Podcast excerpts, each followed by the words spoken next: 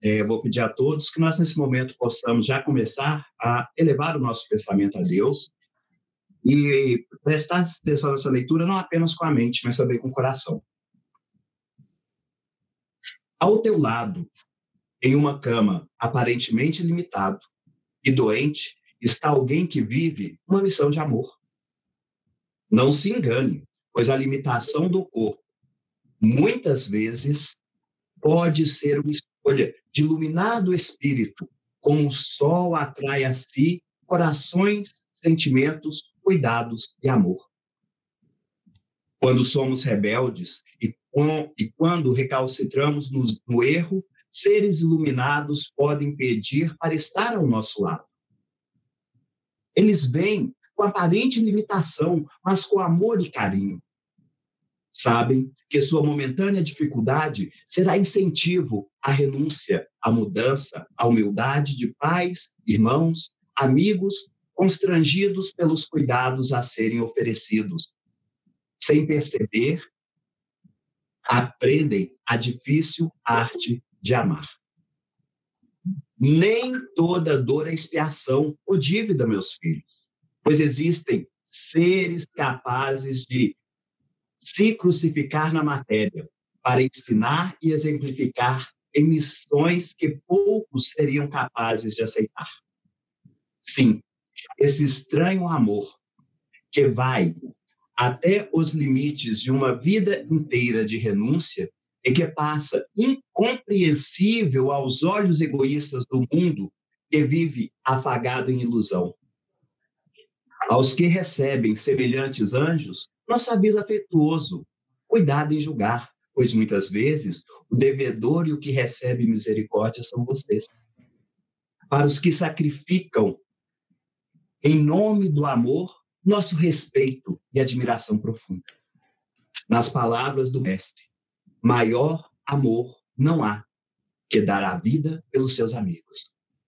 Medite nos sentimentos desta palavra de Jesus. Passo a palavra a Jonei. Tá bom.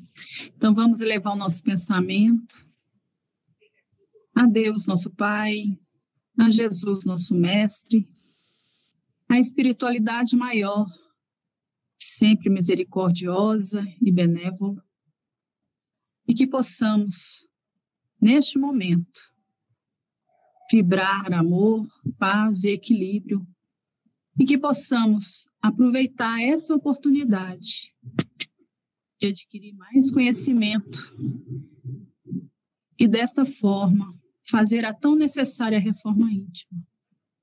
Ampara, Pai, a todos nós, a todos que sofrem, ilumina nossa mente e abrando o nosso coração, dando-nos força, paz, sabedoria e equilíbrio. Pai nosso que estais nos céus, santificado seja o vosso santo e amado nome. Venha a nós o vosso reino de amor e bondade o pão do corpo e do espírito dai-nos hoje, Senhor. Perdoai as nossas faltas, na medida em que perdoamos a quem nos tem ofendido. Livra-nos, Senhor, de todo mal, principalmente do mal que ainda reside em nós. Que assim seja, graças a Deus.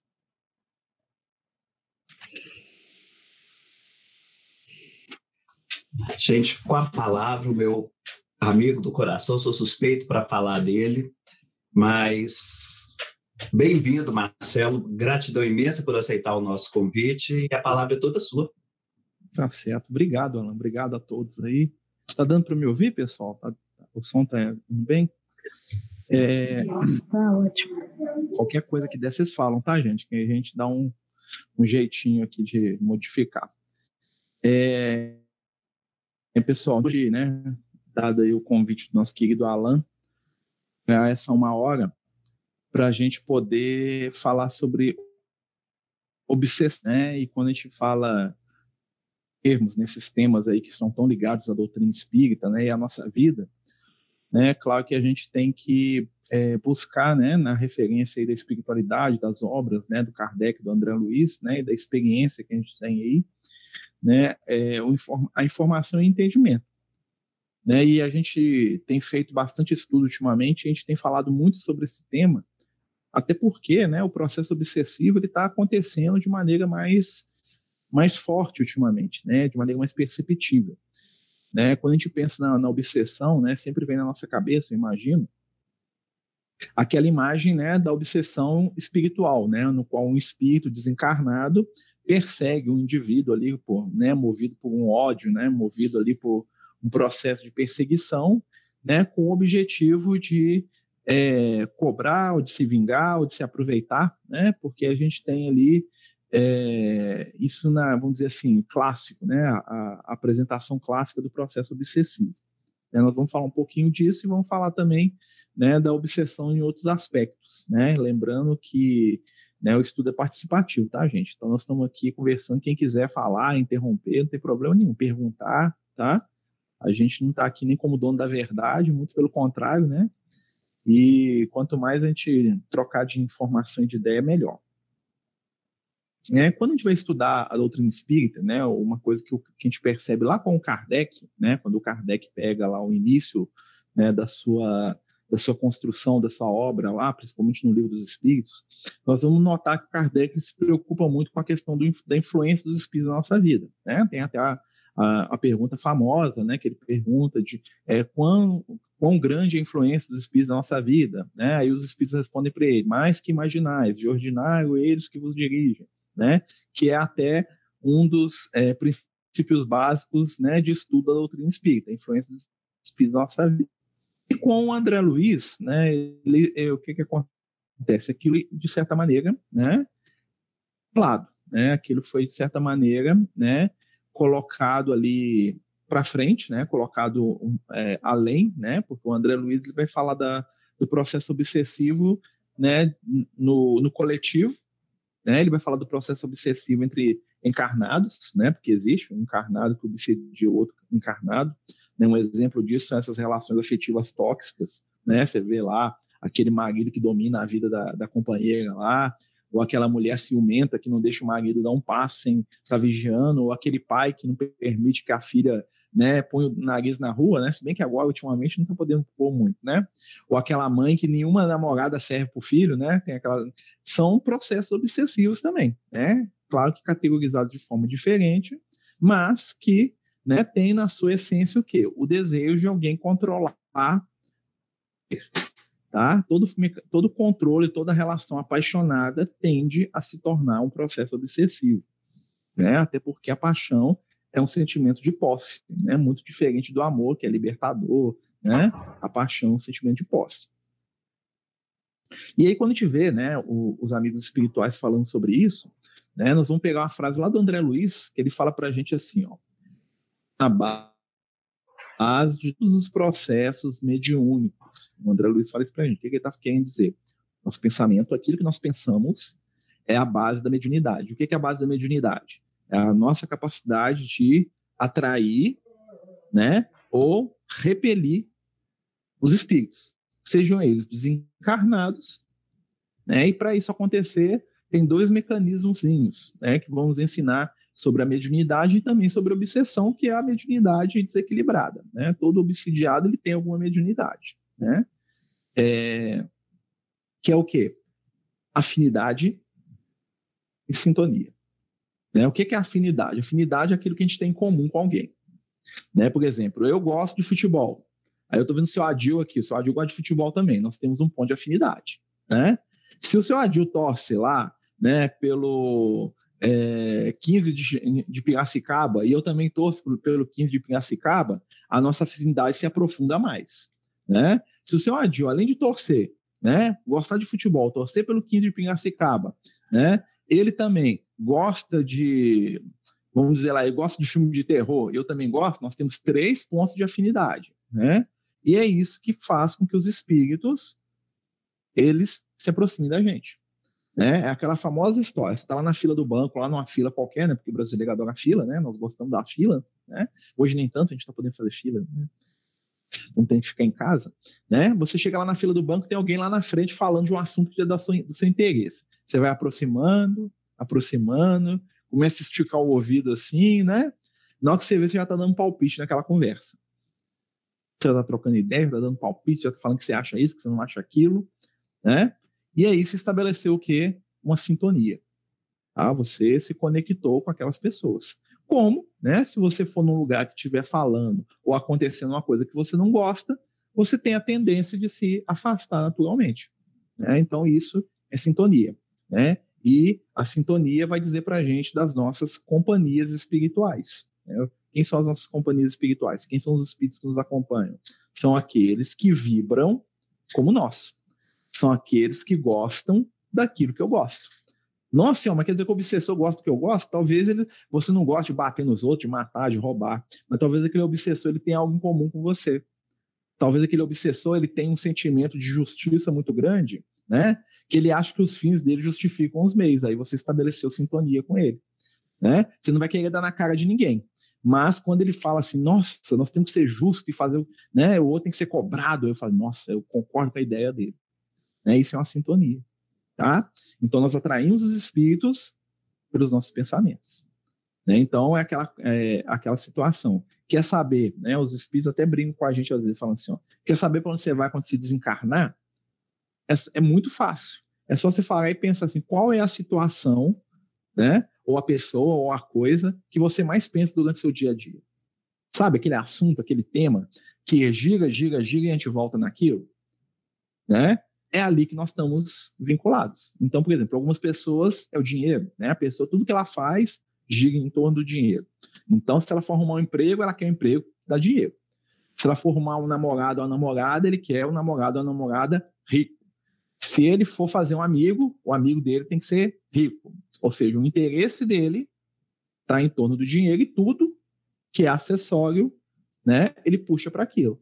Então, que tipo de espírito desencarnado essa pessoa vai atrair para ser sua companhia? Espíritos que basicamente se interessam por dinheiro, né? E a gente pode colocar isso nos mais variados aspectos, no sexo, né? A pessoa que só pensa em sexo vai atrair espíritos que gostam daquele mesmo tema, né? Então nós atraímos seres que nos são afins, né? Estou usando aí o termo do, do André Luiz, ele usa muito esse termo. Nós atraímos seres que nos são afins.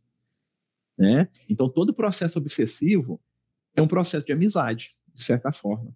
Né? Até porque, quando a gente abandona esse processo, existe o quê? Um ressentimento espiritual. Né? Claro que nós temos ali, se a gente for analisar ali a, a questão da obsessão, né? nós temos as obsessões que são por afinidade, né? todas são, mas assim, vou dizer uma afinidade mais próxima, que é o seguinte, eu gosto do que você gosta, positivo né? Porque o espírito não sai de casa falando assim, eu vou te obsidiar, né? Nenhum, né? Nenhum espírito, na maioria das vezes, ele vai falar, nossa, eu tenho que obsidiar alguém, né? Escolhi você. Não. O espírito, ele vai se associar com aquele que pensa igual a ele, incluídos os encarnados também. Os encarnados também são assim, a gente faz amizade com quem gosta, com quem a gente gosta, né? São as nossas bolhas de relação, né? E aí, no mundo espiritual, o que, que vai acontecer? Nós temos esse tipo de obsessão por gostos em comum, normalmente vícios, né? Gostos desequilibrados, né? Porque eu duvido que tem um processo obsessivo aí, porque alguém quer fazer caridade, quer fazer campanha do Kill, né? Evangelho, quer perdoar todo mundo, né? Aí você vai ter uma sintonia com os espíritos de luz, né? Processo obsessivo, né? Outro processo obsessivo. Espíritos que têm por nós, né? Algum tipo de afetividade ou de ressentimento. Tá? Quando a gente fala algum tipo de afetividade, porque existe a obsessão de amor. Tá? Não, não né, vamos dizer, obsessão pela paixão. Né? Existem entidades espirituais que se julgam donos de determinadas pessoas e acham que elas podem controlar a vida daquele ser. Né? Eu lembro de uma companheira nossa que participava com a gente no estudo de mediunidade, uma, uma jovenzinha de. Na época, né? Isso tem quase 10 anos, não, tem mais de 15 anos. Na época, ela tinha 16 anos. E ela participava do estudo de educação mediúnica com a gente na, na casa espírita. Ela tinha uma mediunidade toda desequilibrada, então ela participava lá do estudo lá para poder entender o que estava acontecendo com ela. E aí, sempre que começava a reunião, né, um espírito desencarnado se postava do lado dela com um buquê de rosas vermelhas, assim, todo cheio, assim, né? E o que que acontecia? Esse espírito, paixão humana pela menina, ele era apaixonado pela menina, né? A tal ponto que ele interferia em todo tipo de relacionamento afetivo que a menina tinha, né? ponto que ele tomava a, a, defesa dela quando ele julgava que alguém a agredia de alguma forma, né? E é um processo obsessivo, ali, um espírito desequilibrado, né? E esse espírito ele dizia, ele falava, ele agia dizendo que amava ela. Olha só, é uma perseguição né, espiritual, né? Mas não é uma perseguição por ódio, é uma perseguição por afeto, né? Ele se dizia apaixonado por ela, tanto que ele queria ela para ele. Né? Porque ele queria que ela suicidasse para ir para o mundo espiritual ficar com ele. Para ela nisso. Até que foi feito um trabalho lá com a espiritualidade, aquela coisa toda, e ele foi né, afastado dela lá, né? E a espiritualidade fez com que ele seguisse lá para uma reencarnação para ajudá-la a sair dessa onda. Tá. Outro tipo de processo obsessivo, né? Obsessão de ideias, pensamentos. É o que nós estamos vivendo hoje. Né? Hoje, aqui, enquanto encarnados, né? nós estamos vivendo num verdadeiro clima de obsessão coletiva. Vivendo um clima de obsessão coletiva. Né? Observem como a nossa sociedade hoje está polarizada no campo político. Eu não vou entrar em questão política, não, tá, gente? Não precisa preocupar, não. Eu vou falar só da, da consequência disso, né? Porque, na verdade, isso é um, é um sinal do nosso desequilíbrio em geral, tá? Não tem lado certo nem lado errado. Tem um desequilíbrio coletivo da humanidade, tá? De maneira que nós estamos tão apaixonados no senso crítico, a nossa discernimento, e que nós preferimos ferir aqueles que nós amamos, determinada ideia que nós achamos que é fundamental para a nossa vida. Tá dando para localizar aí? Né? Então, um dos maiores processos de obsessão coletiva que existe no planeta Terra são as ideias e os pontos de vista no campo da política. É a política? Não. É o nosso comportamento em torno disso. Respeitar o nosso irmão, a pessoa que pensa diferente da gente, né? E começamos a ver aquele indivíduo como um destruído, como alguém que tem que ser aniquilado, né? É um processo de fascinação. A fascinação também está nisso, tá? Né? Normalmente no livro dos espíritos, no campo da mediunidade, por exemplo, sou médium, né? E aí aparece um espírito aqui e eu começo a obedecer cegamente o que esse espírito fala. Né? Esse espírito se apresenta aqui como um, um, um meu guia espiritual e fala assim: Marcelo, você tem uma missão e nós vamos mudar o mundo. E todas as maluquices que o espírito fala, eu aceito, né? Como se fosse a coisa mais maravilhosa do mundo. E se alguém fala, nossa, Marcelo, esse espírito, essa mensagem aí tá esquisita, esse trem, tem um trem errado esse negócio, aí eu reajo violentamente, né? Porque não, tá falando do meu guia, né? Isso é uma fascinação, tá? Dentro do livro Espírito, a gente vai ver isso. Com pessoas também, né, gente? É aquela mãe que o filho nunca erra, né? O filho tá batendo na cara da mulher todo dia, mas a mãe encontra o mulher, né? E o filho é assim, né? Essa moça que tá apanhando dele é porque ela merece, ela fez alguma coisa. Porque o coitado, né, bateu porque, né, tadinho dele, né? Ele foi provocado, né? Isso é um processo de fascinação, gente. Muitos de nós somos fascinados com os nossos filhos, com os nossos pais, com as nossas opiniões pessoais, com as nossas ideias, com a gente mesmo. Né? O vaidoso é um fascinado por si mesmo. Porque o, o, o ser mais importante do mundo é ele mesmo. Né? Então, quando alguém ataca, fala que eu fiz alguma coisa errada, eu reajo violentamente contra aquela pessoa. É um processo de fascinação também. Tá? Não é só de espírito, não. Tá? Tem gente que é fascinado com a ideia que é a questão do cara que é, que é apaixonado por um partido político ou por um time de futebol. Viu que tem gente que mata por causa de time de futebol? Né? O cara vive aquilo tão, tão profundamente né, que se o pai e a mãe dele for contra, ele bate no pai e na mãe dele por causa do time de futebol. Como faz isso por causa do político, como faz isso por causa do, do filme da televisão, do personagem da novela, como faz isso por causa da, de qualquer coisa. Isso é um comportamento obsessivo, que muitas vezes a gente não toma como obsessão porque a gente acha, né, é que vão manipular aquilo. Sim, a obsessão nasce das nossas imperfeições, na verdade, dos nossos, dos nossos, é, dos nossos vícios, né, dos nossos comportamentos em desequilíbrio, tá? Nem é tanto, né, porque o vício, o que é que é? Né, o vício é um comportamento desequilibrado que a gente tem, né? Então, por exemplo, repito ele muitas vezes que é negativo, né? Ele se torna uma, condicionado, então ele vira um vício. Tudo que é bom, que eu repito muitas vezes, se torna uma virtude.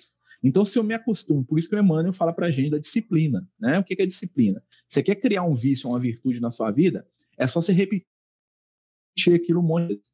Exemplo, eu uso droga, eu uso um dia, eu uso dois, eu uso três, eu uso quatro, chegou um ponto que eu condicionei. E, e, aí eu crio uma dependência psicológica daquela droga, eu crio uma dependência psicológica daquela ideia, daquela pessoa, né? Assim como a, a questão do bem. Eu falo assim, nossa, é difícil demais, né? Fazer caridade, estudar, ler um livro. Aí eu começo, eu leio uma vez, eu leio duas, eu leio três. Aquilo ali eu estou me disciplinando, né? Aí o Emmanuel fala assim, a disciplina se traduz na espontaneidade. Disciplino, uma hora que ele fica espontâneo, seja o bem, você concorda? Né? Tudo que eu repito muito negativo vai virar um vício.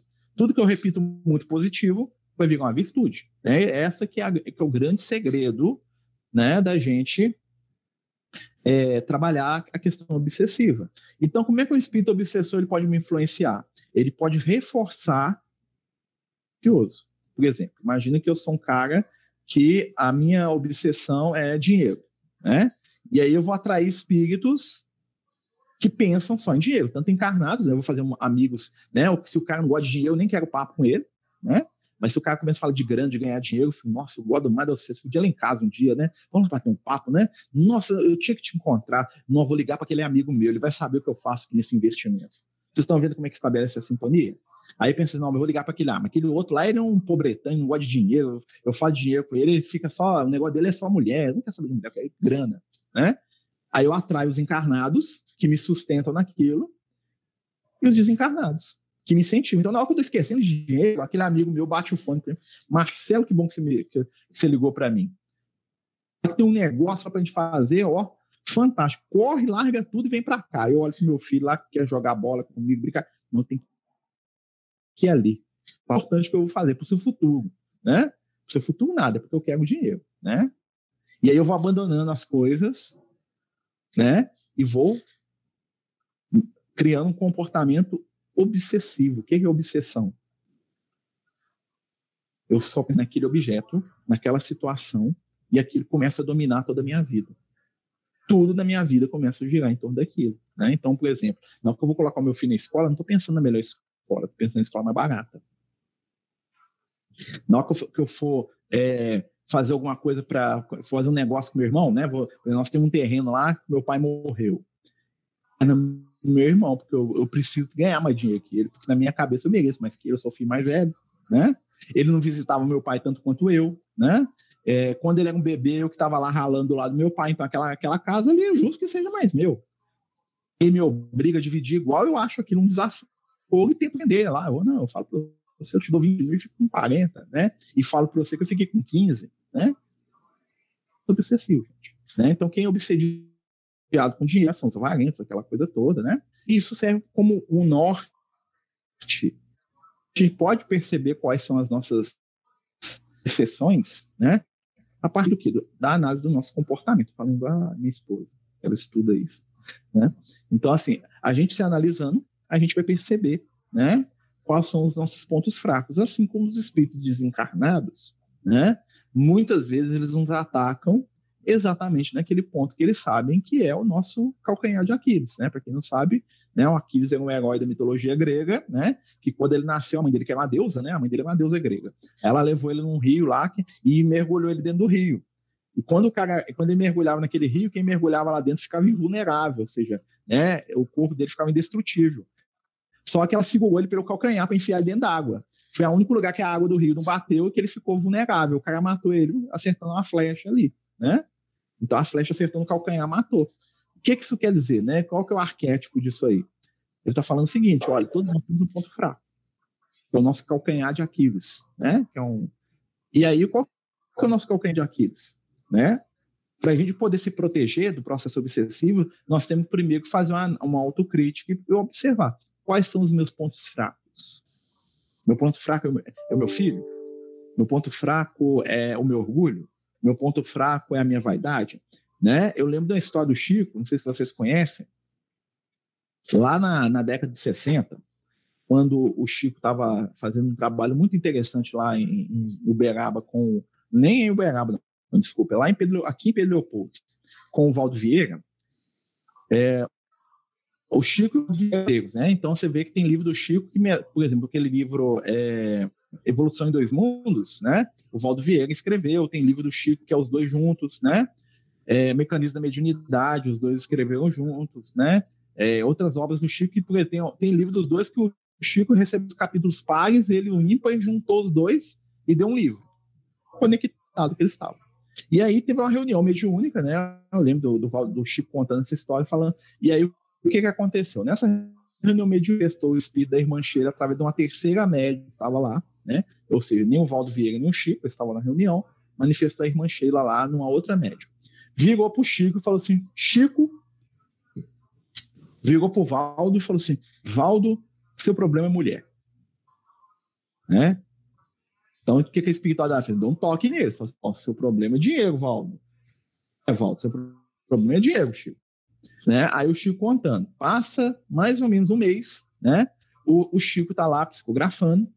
E aí chega lá na, no, no, na casa do Chico, lá no centro, lá, né, onde o Chico estava psicografando, um fazendeiro americano, né? Que estava morando no Brasil há alguns anos e que tinha recebido uma mensagem do Chico dele tinha morrido no acidente. E o cara ficou tão emocionado com aquilo, né? Que ele falou assim: ó, Chico, né? Eu vou virar espírita e eu tô voltando para os Estados Unidos. Eu vou fazer duas coisas por você. É, eu vou te dar a fazenda que eu tenho aqui no interior de Minas, que valia um milhão de dólares na época, a fazenda. Vale um milhão. Hoje um milhão não é tanto assim, né? Mas na época um milhão de dólares era, né? A fazenda eu vou te dar, ela é sua. Toma, um milhão de dólares. A fazenda. E vou levar vocês dois comigo para os Estados Unidos para vocês divulgarem a doutrina espírita lá, né?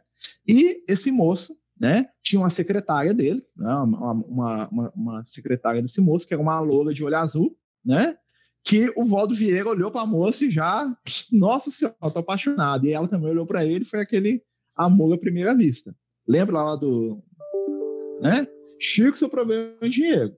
Valdo, seu problema é mulher que, que o Chico Xavier fez, né? Mal o cara falou que ia dar para ele, ele pediu um companheiro lá da FEB lá e passou o direito da fazenda para a Federação Espírita Brasileira. Deu. Ele recebeu um dia já assinando para passar para os outros. Ficou fora da prova. Ele não enfrentou a prova do dinheiro. Não, ele frente, né? O Valdo Vieira foi com o Chico para os Estados Unidos, foram os dois, né? Lá no meio da viagem, ele desentendeu com o Chico e lá ele ficou largou a doutrina espírita, largou tudo, casou com a moça lá, né? E criou a religião dele lá, que é a projecionologia lá, que até ele passou o resto da vida dele lá, né? Trabalhando naquilo lá, né? Claro que, né? Dentro da visão dele, que a gente respeita, né? Mas foi ali o ponto que, né? O Chico de, de enfrentar, de, de pular a prova dele. O Valdo Vieira abraçou a prova e ficou, né? Porque a moça, né? Segundo o pessoal conta, né? A moça que fez o Valdo Vieira ficar lá nos Estados Unidos. Ela falou: não, fica aqui, que você vai, nós vamos fazer umas coisas diferentes. Ela tirou ele da doutrina espírita, né? E foi, foi um dos motivos, apesar que o Rô também apanhou muito, né? Do movimento espírita, essas coisas, né? Mas ele saiu e foi embora, né? E a ponto da espiritualidade falar pro Chico: falou, oh, o Valdo Vieira foi embora. E aí? Aí o mãe falou pra ele, ó, oh, Chico, o negócio é o seguinte, sabe aquelas obras que você dividiu com, com o Valdo Vieira? É tudo seu trabalho dele também. Né? E o Chico ficou danado com aquilo. Falei assim, não, mas não pode. Ele falou assim, pode, pode, porque Jesus mandou. Eu ah, Jesus mandou, então vou fazer. Obrigado, graças a Jesus lá. Né? O Emmanuel, claro que o Emmanuel estava brincando com ele nesse sentido. Ninguém é obrigado a nada, né, gente? A gente sabe disso, né? E até porque o Emmanuel falou isso com ele, porque ele sabia que o Chico ia aceitar, né? Mas eles falaram lá do, do jeito impositivo, descontraído que eles tinham da relação dos dois, né? Muita gente acha que o Emmanuel é bravo, mas não, é, não o Emmanuel até, né, ele era espirituoso, brincava muito com o Chico, né, cutucava o Chico o tempo todo, né, como um bom guia espiritual faz. Né, mas a gente está falando disso para a gente poder ver né, que dentro dessa questão da obsessão, né, o interessante é a gente descobrir os nossos pontos fracos, a fim de protegê-los, né, a fim de lidar com eles. E normalmente nós somos pegos pela nossa arrogância, né, nós somos pegos né, pelo nosso, pela nossa fraqueza, por quê? Porque a gente acha que a gente dá conta de muita coisa, nós não damos, né? Porque nós não conhecemos o nosso limite, né? E ser sincero quanto aos nossos limites é um processo aí que é fundamental, né? É, deixa eu só ler as perguntas aqui, ó. Escrever tudo muito importante sobre obsessão. Mudei a minha forma de ver obsessor lendo livros obsessor gente como a gente. Livro fininho, leitura fácil. Hermínio C. Miranda. O Hermínio Miranda é o maior estudioso do doutrina espírita, na minha opinião, que já pisou na Terra. As obras do Hermínio Miranda são os meus livros prediletos de estudo de doutrina espírita, que não é da espiritualidade, né? que é escrito por um encarnado. Mas, assim, e isso que ele está falando é verdade, porque todos nós podemos ser obsessores. Né? Nós somos obsessores quando nós estamos com a nossa ideia fixa sobre alguma coisa, sobre alguém. Estrangeiro aquela pessoa, né, ou aquela situação a acontecer de acordo com a nossa vontade, né? E existe um processo espiritual que é também o chamado de quê? Auto-obsessão. O que é auto-obsessão? O me obsedi. Quando eu, né, giro tanto em torno de uma ideia fixa, tá? Se torna, né, um ponto de queda para mim na espiritualidade. E, e, existem casos dos espíritos que eles se perdem tanto nisso que quando eles desencarnam, né, eles continuam girando em torno daquele objeto. De... Eles entram num processo espiritual chamado de ovoides. Tá? Os ovoides, o que, que é? É um espírito que ele é tão preso em determinada ideia que ele não consegue manter nem a forma dele no mundo espiritual. Ele vira uma, uma espécie de um ovo gigante, assim, ó, só sabe pensar naquele objeto de desejo dele, tá? Normalmente eles são como parasitas que se grudam nas pessoas que têm os mesmos vícios dele, né? Certa feita na, na reunião é, na casa espírita, a gente teve a oportunidade de ver um companheiro lá que tinha uma dificuldade muito grande no sexo, né? E que ele andava como se ele tivesse uma tanga de ovoides, um monte de ovoides pendurados em torno da região genital dele, fosse um cinturão mesmo assim, ó porque os espíritos estavam lá sugando do chakra gênero os impulsos dos dedos tá? E aí foi feito um trabalho de espiritualidade para tirar aqueles espíritos, para ajudar o companheiro, né? Aí entra aquela é chamada profilaxia espírita, que é o quê? Íntimo, né? Como é que a gente vai afastar a influência do espírito obsessor na nossa vida? Nós vamos ter que não tem jeito de eu afastar um obsessor que me ataca no campo do alcoolismo, garrafa o dia inteiro. Não tem jeito eu falar assim, não, eu não vou beber mais, mas eu, quero, mas eu, eu gosto de ficar aí dentro do boteco. Né? Porque ali eu estou respirando aquela vibração. Lembro de, de, de, de, casos assim, né? Que a pessoa ela, ela, ela sofria, por quê? Porque ela já estava subjugada pelos desejos e ela não dava conta aquela situação. E aí os espíritos ensinam para a gente como é que a gente vence o processo obsessivo. Não tem segredo. Então, se você tem no seu dia, é melhor que você tenha uma, porque vai ser nove horas a menos que você vai estar praticando lá o, o, a sua sintonia com, com o espírito desequilibrado. Né? O amigo espiritual fala para gente que o que nós mais gostamos é a pior coisa do nosso momento evolutivo. Férias, feriado, descanso. Por quê? Porque normalmente nesses momentos é que a gente dá vazão aos nossos vícios. Trabalho de, de, de hora em hora lá o dia inteiro, de dia a dia, né? Manhã, tarde, noite, não consegue dar vazão vício. Ele tira uma computador, ele começa a ver lá pornografia, ele começa. Por quê? Porque tem tempo livre. Né? O tempo livre é um veneno. Jovens né, e fragilizados como nós, porque normalmente nós vamos usar o nosso tempo livre para dar vazão àquilo que é da nossa sintonia, né? E nos disciplinar para o bem é negativo. Então, qual que é o segredo de vencer um vício? Roubar o tempo dele. Para vencer um vício, você vai brigar com ele, falar assim, nunca mais vou fazer isso. Não. Poder aos poucos. Útil é o melhor mecanismo de cura que existe para gente. Né? Por isso que eles falam no trabalho. Você vai na casa espírita, né? Fala, né? E eu tenho um problema que eu sou imaginar. Aí, o que, que o orientador da casa espírita fala para mim? Fala assim, Marcelo, você nunca mais vai fazer sexo. Vira um padre, entra para a igreja, vai resolver, gente? Né? Não vai, gente.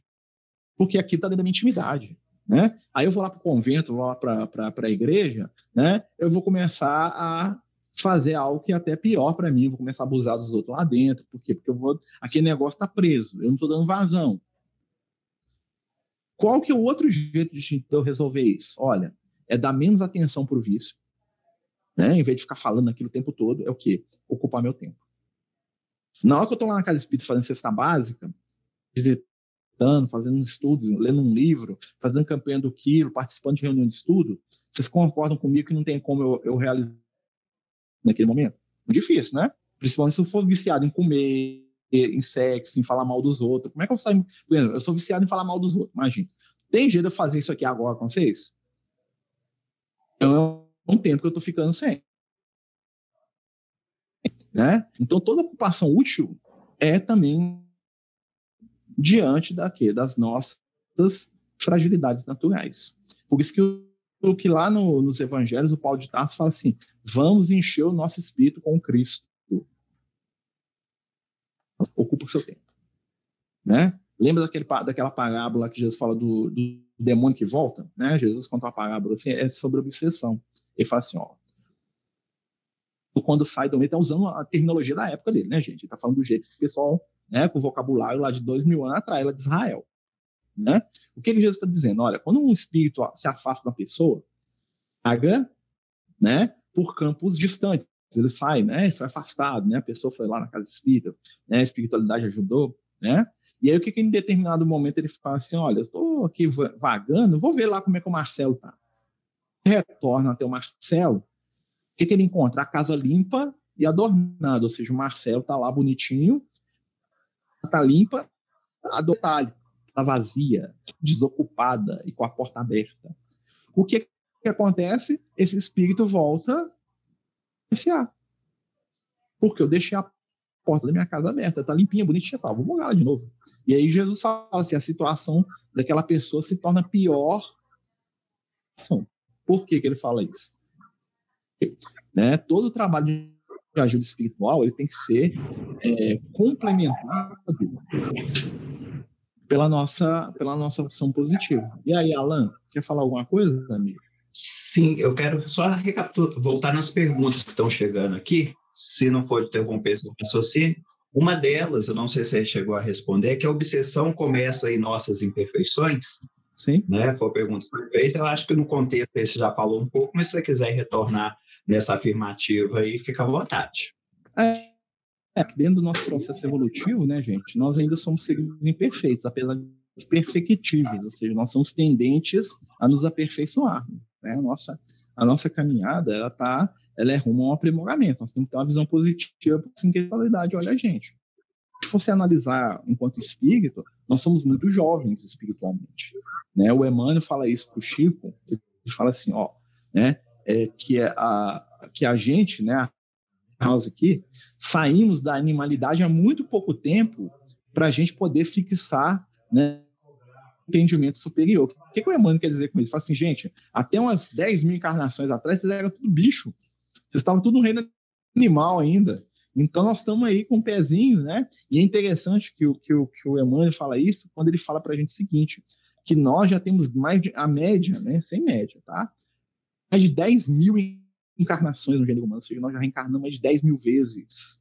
Tem gente que acha que está vindo aí da primeira vez, nós somos espíritos, ó.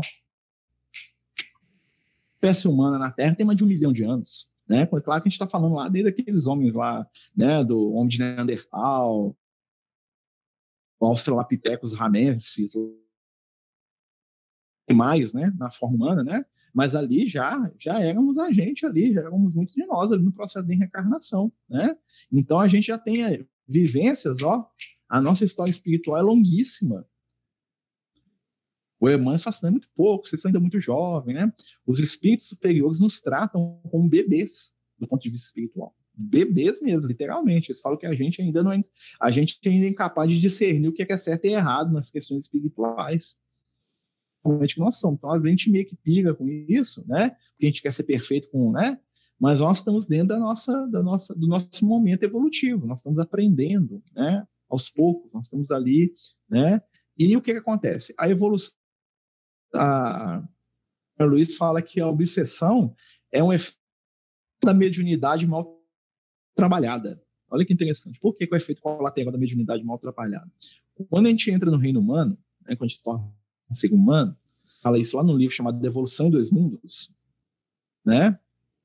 ele fala para a gente o seguinte, que a gente que a gente sai, que a gente entra no reino humano, nós começamos a os nossos pensamentos começam a sair e influenciar os outros. É ali que nasce a mediunidade, começa a trocar ideia com os outros, seja falando, né, ou seja pensando mesmo, a gente começa a se atrair para o pensamento.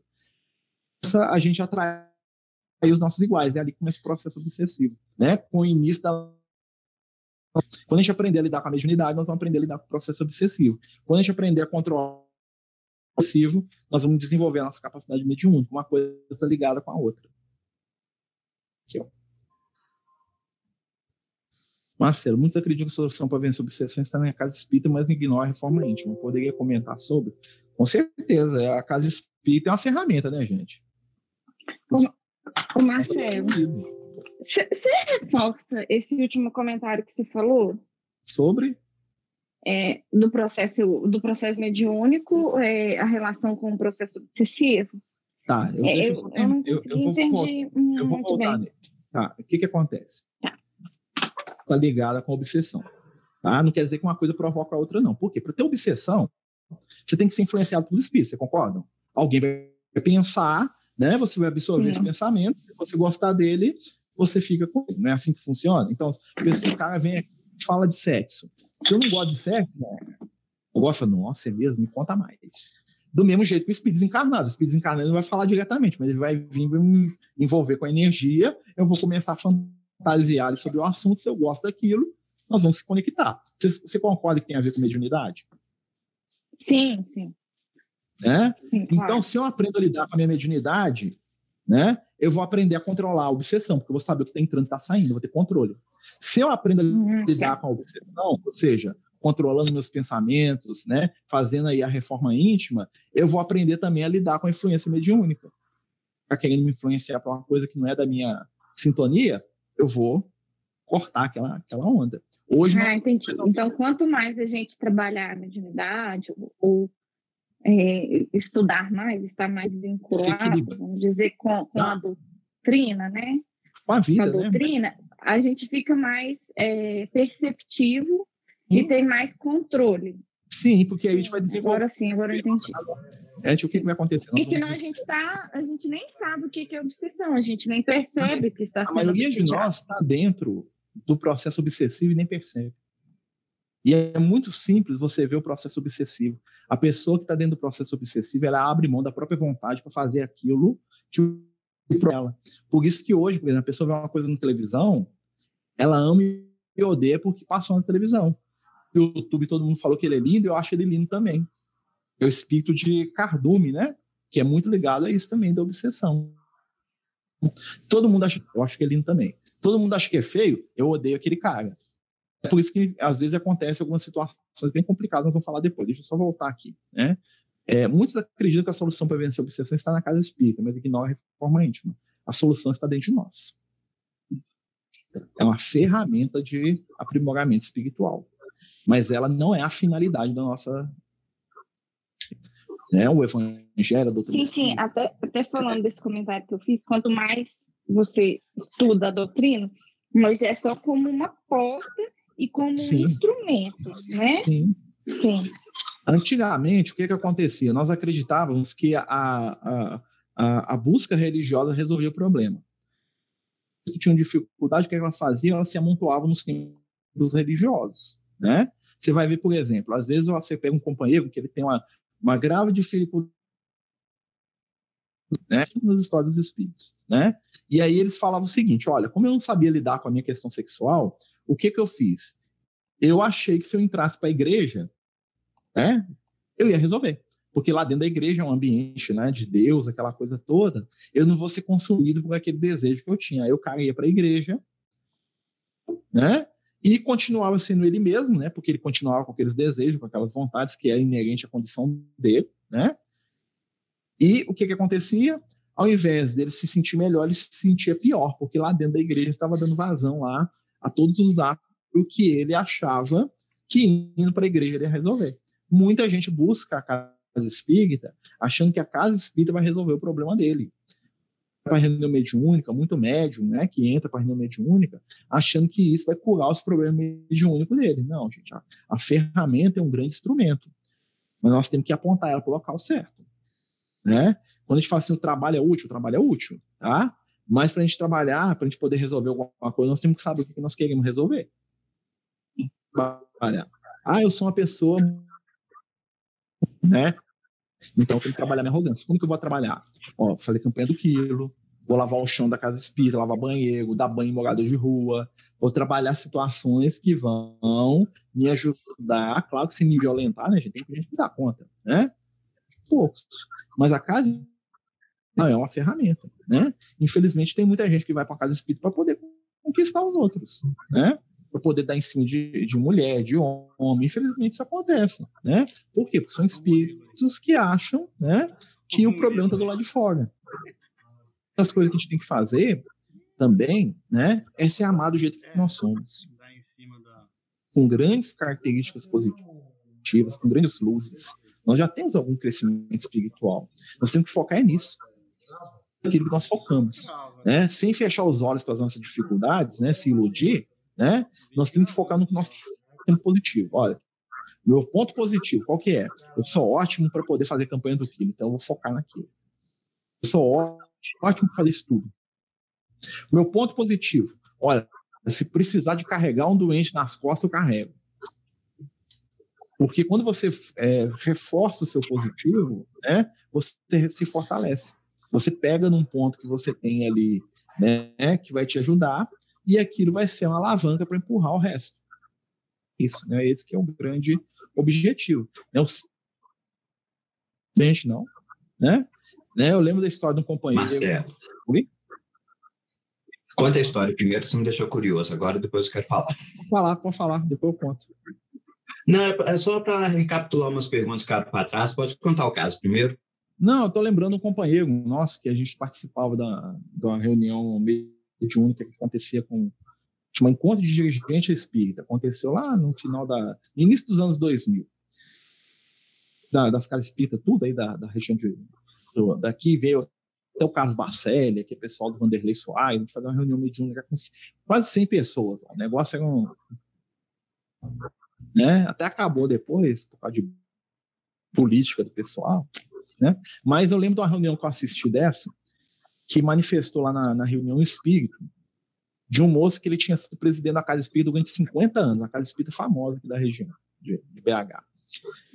Ele foi presidente da Casa Espírita durante 50 anos e ele estava nas trevas. Tá? Ele chegou lá num estado assim totalmente desequilibrado. É, ele, tava, ele, tinha, ele tinha desencarnado é, há uns 10 anos, uma coisa assim. E aí ele fez um relato lá. Ele estava muito indignado. Por quê? Porque ele sabe mais de 72 mil cestas básicas. Ele tinha conta de quantas cestas básicas ele tinha dado. 72 mil, não esqueça isso. E aí ele falou que ele falava com os espíritos, de gente de renome mediúnica, que o doutor Bezerra de Menezes manifestava lá, ele conversava com o doutor Bezerra, né? E aí o que que acontece? Ele foi levado pelos espíritos trevosos para a região do umbral e ficou lá levando chicotada lá no, numa região do plano astral lá durante quase 10 anos, das, das trevas. E com aquilo. E aí, né, manifestou um outro espírito para contar a história dele, para explicar o que, que aconteceu seu espírito falou assim: olha, nosso companheiro aqui realmente ele é isso tudo. Ele dirigiu uma casa espírita 50 anos, ele fez um trabalho de caridade muito grande. Ele fazia, deu estante de cesta básica assim, na maioria das vezes tirava do próprio bolso, tá? E ele ficou nessa situação. Aí os espíritos falam assim: ah, porque o ponto fraco dele era orgulho. Né? O que, que aconteceu? Ele era muito orgulhoso, ele cobrava de todo mundo que todo mundo tivesse um comportamento perfeito dentro da casa espírita né? Só que, né, na intimidade dele, comportamento. Né? Ele gostava muito de falar, né? E aí o que acontece em determinado dia lá, que ele estava lá no, no, no, numa feira, né? Ele passou a mão dentro da feira, num cacho de, de, de banana, escondeu e levou. Ele roubou, né? E aí o que, que aconteceu? Aquilo ali gerou nele um drama de consciência tão grande que quando ele chegou no mundo espiritual, os espíritos Trevor tava lá com um cacho de banana na mão, falando assim, ó, você não é perfeito? Então por que, que você roubou isso aqui, ladrão? Ladrão por ter feito aquilo, porque ele cobrava de todo mundo, né? Então, à medida que eu lembro que Jesus fala, à medida que eu julgo o outro, eu sou julgado. No fundo, no fundo, ele que, os espíritos de energia baixa? Eles vão nele, levar ele para as trevas e torturar ele nas trevas lá por causa do cacho de banana. Os espíritos falam, meu irmão, como você é incapaz de perdoar quem falhava com você, você nunca conseguiu se perdoar. Nos aproximar de você. Nós tentamos várias vezes, mas você sempre se achava a pessoa mais desgraçada de todas. Você achava um criminoso, um bandido. Como você não se perdoava, porque só você pode se perdoar. E aí ele chorou, teve uma coisa, né? Aí o doutor falou assim: Eu sempre tiro do seu lado, né? Então é aquela coisa, ele fez muito, tinha um monte de espírito querendo recebê-lo no mundo espiritual, ajudá-lo, ele não se permitia receber, por causa do orgulho dele, porque ele achava que ele tinha que ser perfeito. Ele cobrava de todo mundo perfeição. Quando ele chegou no mundo espiritual, ele cobrava de si mesmo né? E quem não perdoa o próximo, a si mesmo. Né? É uma coisa assim que a gente né, tem que, é, a gente pensa aí, né? né se amar mais, se compreender mais, né? Se entender mais, até para poder melhorar. Né? Se eu não conseguir me entender, como é que eu vou melhorar? É, a Elizabeth perguntou: tem obsessão de encarnado para encarnado e desencarnado para desencarnado, correto? Sim. Sim. É sobre isso? A obsessão quiser. Ó, podemos pegar alguns exemplos aí, quer ver? Obsessão de encarnado para encarnado. Nós falamos no início, são as relações afetivas tóxicas, né? Tem aquele casal que um domina o outro tanto que sufoca. A pretexto de amar, eu sufoco. A pretexto de amar, eu escravizo. Isso tem nas mais variadas relações, né? Tem o pai que sufoca a filha, a mãe que sufoca o filho, o filho que se a mãe arrumar um namorado, o, o, o cara né, vai lá querer bater no, no, namorado da mãe, não pode, não deixa, não quer, não aceito, né? Tem lá o, o casal, né? Que a, a, esposa não pode ter um amigo, não pode ter uma amiga, e tudo ela tá traindo, né? Comenta, né? Então, assim, essas são as relações tóxicas do ponto de vista encarnado para encarnado de espírito para espírito. Existem no mundo espiritual entidades né, que manipulam, que dominam e que controlam outras entidades. Né? Quem quiser um exemplo disso aí, tem uma obra do André Luiz no livro chamada Libertação. Então vocês vão ver uma estrutura formada no plano espiritual do astral inferior, né? De a cidade estranha, onde tem um espírito chamado Gregório, né? Para quem não sabe, Gregório foi um dos papas da Igreja Católica, que é Gregório lá do livro, né? Que ao chegar no mundo espiritual se tornou o chefe da sala das trevas, né? E sobre o poder mental dele lá, sobre o comando dele lá, né? Milhões de entidades jaziam escravizadas à vontade dele, fazendo o que ele queria, né? E trabalhando nos planos da escuridão dele. E o livro Libertação é exatamente essa história, né? No qual o espírito da mãe dele, né? A Matilde, ela vem das esferas superiores para poder tirar o Gregório dessa, dessa vibração. E é interessante que no livro a Matilde fala, né, que depois de 500 anos, né, ela sentiu que o Gregório estava entediado de ser líder das trevas, entediado, ele não estava arrependido, ele não queria melhorar, ele não estava não tava com dó de ninguém, estava entediado. E a espiritualidade conseguiu ir lá e trabalhar ele para poder tirar ele daquela situação, e conseguiu. Né? No final, o amor de mãe venceu. Lá, né? E é interessante que é, tanto a Matilde como o Gregório são personagens históricos, tá, gente? A Matilde ela era uma, uma, uma nobre é, italiana, né? Que ela deu o filho dela para a igreja porque ela queria que o filho dela fosse santo. Né? E como ele queria casar, ele queria ele tinha um de sonho que não deu para ele realizar, ele foi para a igreja, mas foi para a igreja daquele jeito. Posto de poder dentro da igreja, até que num ponto, né, ele virou papa, né? Mas foi um dos papas mas, né? é, guerreiro que teve na história. Apesar de ter sido o Papa que inventou o canto, canto gregoriano. Olha, né? Você vê que é um espírito que tinha pontos positivos, né? Ele inventou aquela música sacra, né? Tão bonita aí que muita gente gosta, né? Eu, eu gosto particularmente, tá? É com um talento, né? Que ele se entregou às trevas por quê? De raiva, de ressentimento, de amargura, né? E lá no ele, né? Quase mil anos depois, elas sabe, foi lá trabalhar por ele, né? Até que no final do livro ela reencarna, né? Se comprometendo a receber ele como filho. Fala assim: não, vou reencarnar, você vai ser meu filho de novo. Agora eu vou te educar certo. Agora nós vamos resolver esse problema aí. Agora eu vou te. Verdade. Eu vou te educar sem obrigar. né? Eu, é, mas quem quiser, depois lê o livro. Marcela, é, a última que ficou para trás aqui na lista foi a, a Maria Conceição. Ela está falando o seguinte: quando, no caso das doenças do corpo físico, quanto mais fixamos o pensamento na dor ou na doença, pior ficamos? Ó, o que, que acontece? Né? O que, que é a doença? A doença é resultado de algum desequilíbrio espiritual. Tá? Ah, então a doença é culpa minha? Culpa não. Né? Mas ela é da nossa responsabilidade, sim. Jesus tinha gripe? Pado. Por que, que Jesus não ficava doente? Porque ele era especial, que era mais bonito que os outros? Não. Porque o corpo reflete o espírito. Agora, Jesus né, não ia desenvolver doença. A doença é um mecanismo da natureza para a gente poder trabalhar alguma coisa na gente. Tá?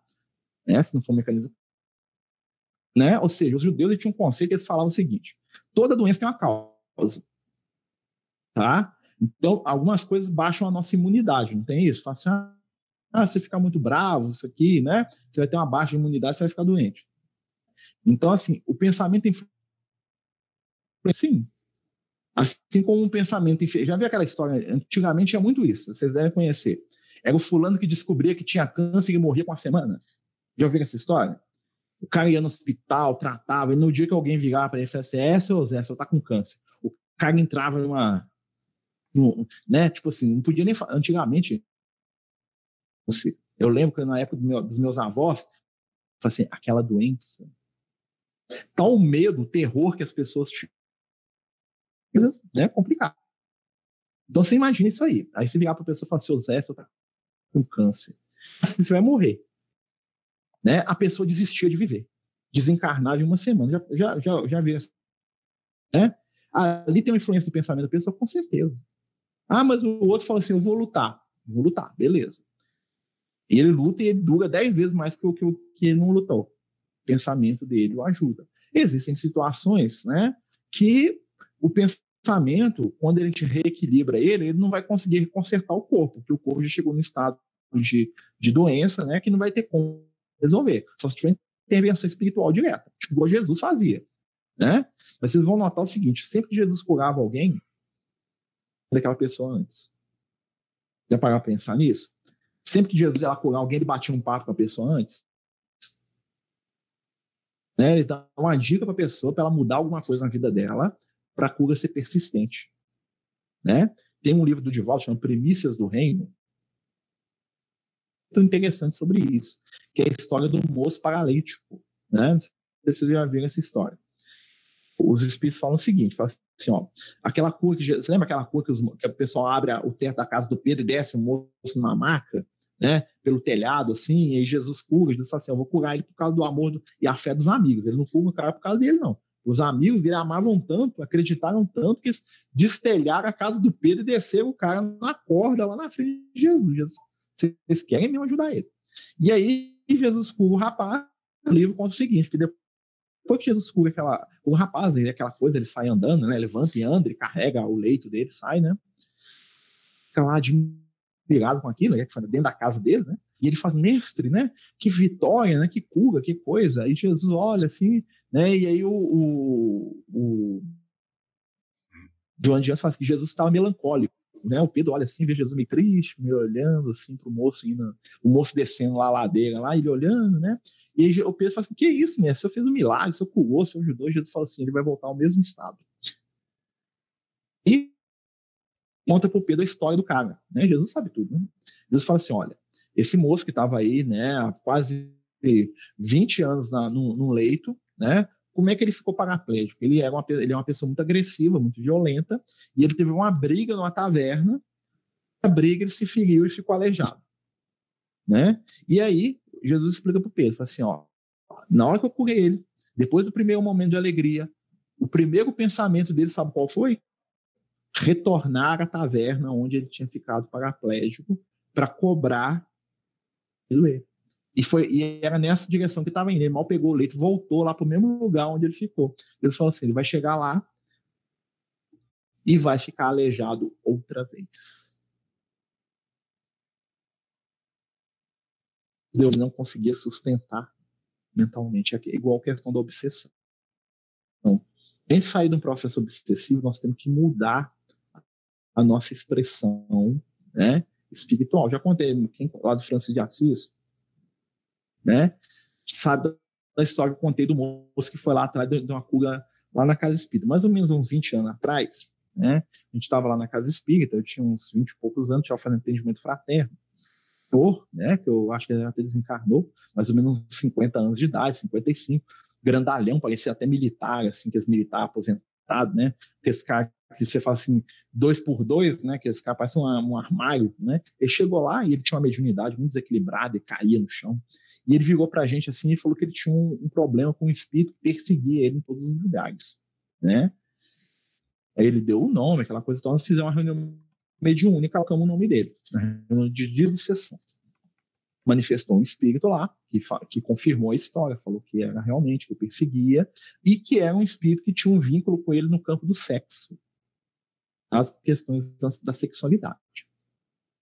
Né? E o espírito foi conver, conversado, ajudado, e o espírito falou assim: não, vou abandonar, vou embora. O espírito falou: vou embora.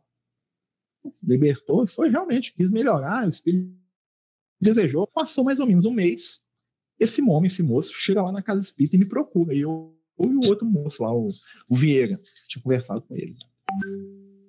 Cresci, chamou a gente, foi lá para ir pra, na sala de paz, eu disse, assim, não, o espírito voltou, né? Será que não deu certo? Porque a espiritualidade tinha levado, eu, vi lá, muito agressivo, muito nervoso, falando assim, o que, que vocês fizeram comigo? Aí nós olhamos, assim, ah, como é que é? O que, que vocês fizeram comigo nessa macumba aqui, desse jeito? Eu né, fiquei assustado, jovem, né? Aí o Vieira vai falar assim, não, meu amigo, o que, que, que aconteceu? Não estou te entendendo, não. Vocês sabem sim. Vem aqui, passou uma semana, eu não sou mais homem. Né? Ou seja, né? Então, a, a virilidade dele. Tá? Eu não sou mais homem. E vocês fizeram algum trabalho acabar com isso. O que, que aconteceu? Lembra que o Espírito falou que era vinculado com ele nesse campo? O Espírito estimulava ele nas questões sexuais. Foi né? Ele ficou sozinho com, com a energia que é própria dele. Ele, né, não estava sendo o que ele achava que ele devia ser nesse, nesse campo. Por com isso. Por quê? Porque havia ali uma troca energética entre os dois. Então, no fundo, apesar dele falar que ele queria que o espírito fosse retirado, né? Como ele se beneficiava da vibração do espírito. Ele tinha uma troca, é uma simbiose. Ele dava o que o espírito queria, o espírito dava o que ele queria. E quando o espírito foi retirado, né? Porque com as dificuldades que ele tinha com ele mesmo.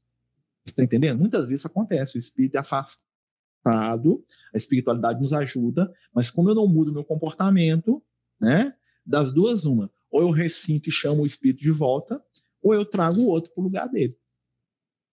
Essa questão da, da, da, da nossa reforma íntima, da nossa transformação moral é tão importante. Né? Nós temos que ocupar espaço. A espiritualidade limpou a nossa vida, nós temos que preencher aquilo rápido. Né? Então, aquele tempo livre. Quando a pessoa chega na casa espírita e ela está obsediada, vocês conseguem enxergar, não é? Aí, como que funciona? Procura aquela pessoa para conversar e explicar para ela o que está acontecendo? Ou ela tem que procurar você para pedir ajuda? O que, que acontece? Né? É, quando a gente está na casa espírita, né, é uma coisa que a gente tem que tomar muito cuidado fala com as pessoas que estão chegando. Né? Porque se você vira para a pessoa que está chegando a primeira vez na casa espírita e falar que ela está obsidiada, ela vai ficar assustada com aquilo. O que, é isso? Né? Então nós temos que ter muito cuidado e muito critério para conversar com alguém. Né? Objetivo para obsessivo. Todos nós somos obsidiados em alguns momentos. Né? Isso faz parte. Né? Às vezes tem aquela obsessão curtinha e tem aquele processo longo. Né? E aí o que, que acontece? O que, que, o que, que é recomendado? Né? É pessoa o quê? Estudo e trabalho. Porque na medida que ela vai estudando e que ela vai aprendendo, começar a perceber os pontos que ela precisa melhorar. Né? É, é, muita gente gosta de impacto. Eu sou muito reticente com isso né? Pelo motivo que eu falei. Às vezes você fala uma coisa com a pessoa, ela entende aquele de outro jeito, né? E às vezes ela entra em estado até de desespero por alguma coisa que você falou com ela. Principalmente se você em posição de, de, de, de liderança na casa espírita. Você tem que tomar muito cuidado. Né? Se for um caso que você vê com uma situação gravíssima, né? Você vê lá, nossa, fulano de tal ali tem um processo obsessivo violento, né? Eu, normalmente, o que, que eu faço? Eu falo, não, vamos conversar. Tá tudo bem com você? Como é que você tá? Eu, não, eu não, nunca vi do celular. E se obsidiado for eu? Se eu que tiver obsidiado por uma entidade que está querendo fazer hora com a minha carga e prejudicar os outros, né? Então, nós temos que ter muito, muito cuidado. Eu chamaria a pessoa, eu perguntaria como é que ela está, eu me interessaria por ela. Se ela estiver passando por uma situação desconfortável, naturalmente ela vai falar e a gente vai ajudando. Sabe você falar para a pessoa que ela está com um processo obsessivo. Diferente, por exemplo, assim, olha, imagina, você fala assim, eu estou vendo espírito, aí já é outra coisa. Ó, eu estou vendo um espírito, estou vendo uma sombra, não durmo direito. Aí você, aí pelo relato da pessoa, você consegue já dar umas dicas né? Aí você tem que trabalhar em cima daquilo que a pessoa, então, né? A pretexto de, é, né, da gente ser intrometido na vida alheia, né? E a pretexto da gente errar também, porque ninguém é infalível, né? Então, o médico que acha que ele nunca erra, que todas as percepções dele são 100% perfeitas, ele está muito suscetível à falha. Eu não faria isso. Evidente, eu vejo os espíritos quase que o, o tempo todo. Eu não teria coragem de virar para a pessoa fazer o espírito no conselho. Se fosse uma coisa muito positiva, aí eu falaria, né? Mas no sentido negativo, você tem que conhecer muita pessoa, tem que ver muita estrutura que essa pessoa tem, né? Pelo menos do meu ponto de vista, tá, gente? Eu, né? Cada pessoa faz de uma forma, né? Eu sou muito cuidadoso com isso, né? Porque depois prioridade em relação àquilo, né? Então, assim, infelizmente, né? Tem pessoas que são extremamente influenciáveis, né? Pensar bons ensinamentos, boas palavras e que faz crescimento de cada um de nós.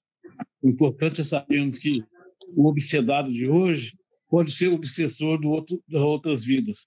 Não vivemos só uma vida, somos comprometidos com um pretérito que desconhecemos. Vivemos a vida para fazer a nossa reforma e produzir uma vibração melhor para atrairmos o melhor para o nosso lado. E o remédio para toda obsessão só tem um: é o amor o amor que edifica, e um ensinamento maior, amar os nossos inimigos. Quais seriam os inimigos? Os nossos espíritos que tentam nos obsedar, nos intuir, nos levar a outros caminhos em cobranças pretéritas. Um caminho só que existe: indulgência, amor e caridade. Nada disso vai atingir a você e vai colocar num período de obsessivo e ser obsedado. A vida é de crescimento, é de reforma. Então, vamos continuar. Fora da caridade não há salvação. Vamos elevar os nossos pensamentos ao Senhor Jesus. Senhor Jesus, amigos espirituais aqui presentes, gostaríamos de agradecer por mais um ensinamento que, foi, que nos foi passado. Ter discernimento para poder colocar em prática da melhor maneira possível. É que possamos ter uma semana abençoada, Senhor Jesus. Muito obrigada. Assim, Pai nosso, que estais nos céus, santificado seja o vosso nome. Venha a nós o vosso reino. Seja feita a vossa vontade, como em todo o universo. Com o nosso de cada dia nos dai hoje. Senhor, perdoa as nossas ofensas, assim como nós perdoamos a quem nos tem ofendido. Não nos deixeis cair em tentação, mas livrai-nos de todo mal porque somente teu, Senhor, é o reino de poder, de glória, de amor e de bondade. Assim seja. Amém.